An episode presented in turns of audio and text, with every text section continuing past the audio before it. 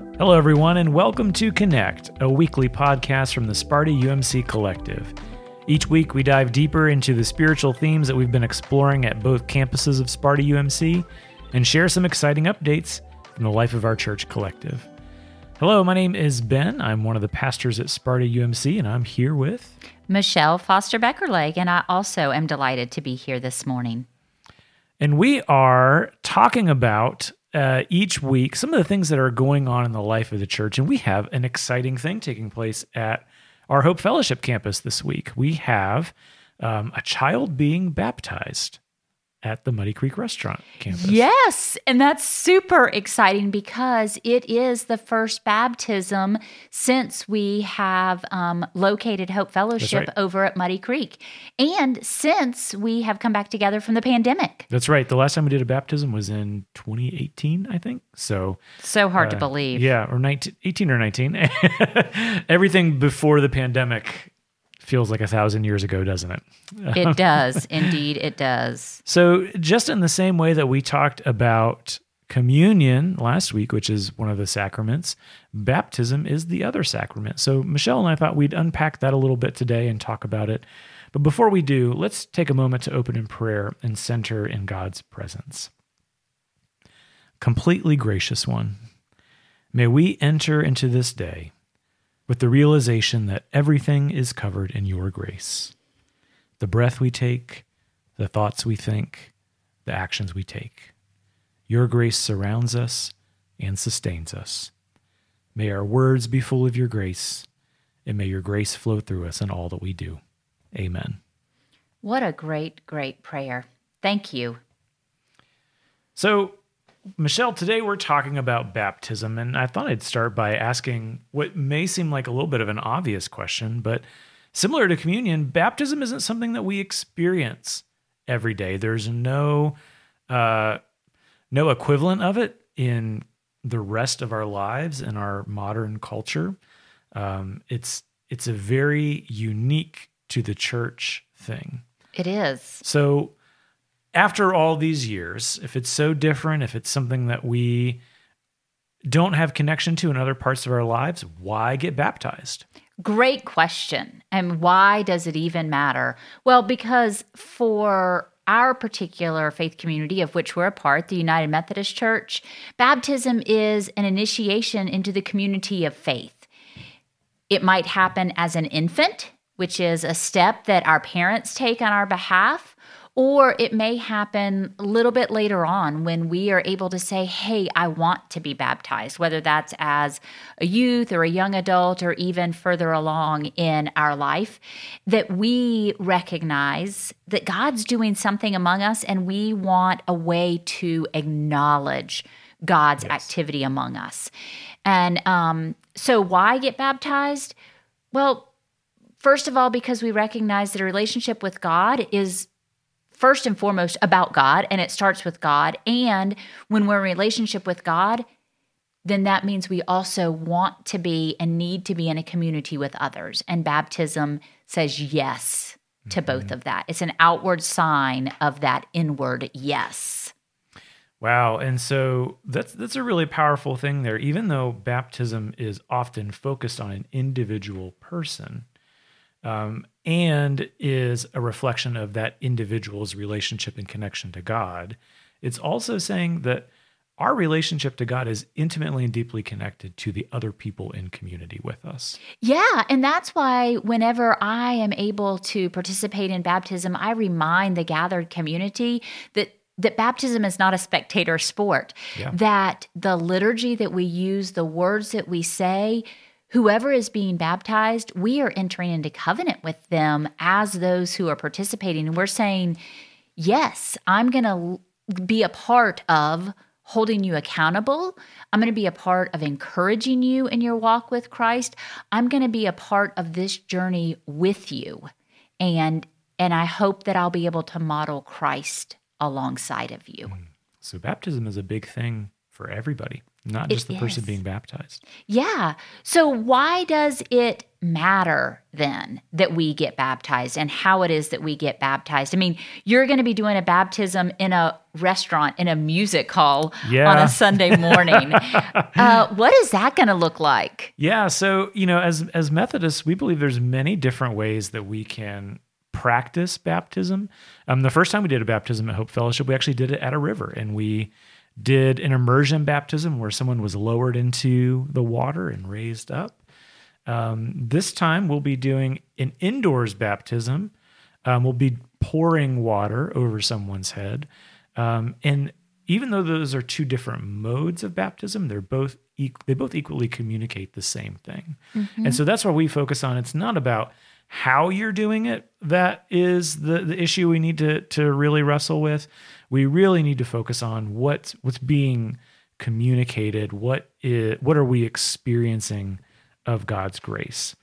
Um, and so while we can do it a lot of different ways, I guess is important and obvious to say water does have to be involved. Yeah. We're not we're not going to use Coca-Cola or something like that. That'd be a little sticky. That- yeah. Yeah. Well, and water does need to be present. And um, some faith traditions have that you can only have baptism through sprinkling or through pouring or through immersion. Whereas as Methodists, we believe any of those three are very appropriate and all three are present in the scriptures. That's right. Um, and so that's why we say yes to whatever Yes. way. Um, and at at Muddy Creek and at our traditional Sparta UMC campus, we don't have a baptistry like a pool, and that's why uh, when there have been people who desire to be immersed, we look to nature Yes. we look to other locations. And um, yeah, water must be present. And I have to say, I was baptized when I was six weeks old. I have absolutely no recollection whatsoever. Um, and I know that there are times that I have wanted to be rebaptized just so I would have that physical memory to hang on to why don't we rebaptize in the Methodist Church? Yeah, that's that's a really good question there too. Um, and the reason we don't do that is because baptism isn't about us. It's about what God has done in our lives. It's about God's grace being present before we even realized it or did anything. And so if we redo a baptism, that's like we're saying in some way God messed up the first time or things weren't done right the first time and that's on God. so we've got to redo it. And that's not in many ways that's not a great theology um, to, to- Yeah. to, to carry through life. yeah, I'm thinking telling God he got it wrong may not be the best starting point for anything. Yeah. And yet, what I do love about our tradition is that while we do not rebaptize, we do have a variety of different ways that can help us remember Yes. our baptism. Yes. Um, sometimes we do that at communion. Um, uh, we haven't done it here in a while, but I've I've experienced that at other places. Um, some some places have like a little font of water when you walk in to to remember your baptism. Um, I know some folks that on the anniversary of the baptism take some special um, rituals and actions to to remember their baptism. There's a lot of ways that that can happen. Yeah, you know, it is interesting because for one of my children, when they were baptized as an infant, there was a candle that was lit for them on the altar. And for many years, that candle was prominently placed in their bedroom that they would see it and we would be able to talk about that.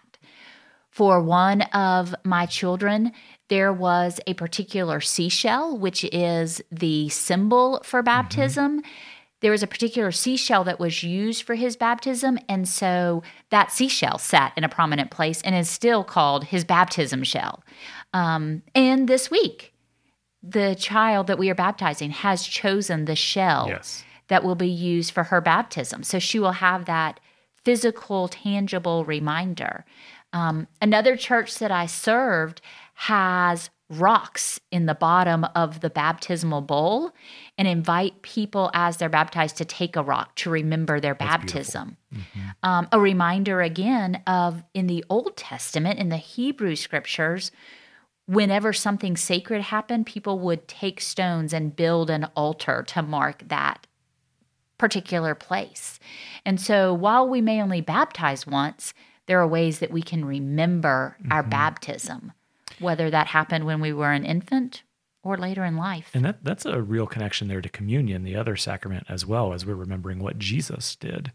Um, and uh, goodness, I, I just think that is such an important spiritual discipline and practice because as a you know to quote the song as amazing as grace is it's something that can be easily forgotten um, as we go through the hustle and bustle of everyday life um, and so we need to be reminded that god's grace is active and present we need to be reminded of the things god has done in the past um, so that god's grace we can we can live in that grace as we move into the future Yes, and that reminds me um, the words that just popped in my head were God's saving grace.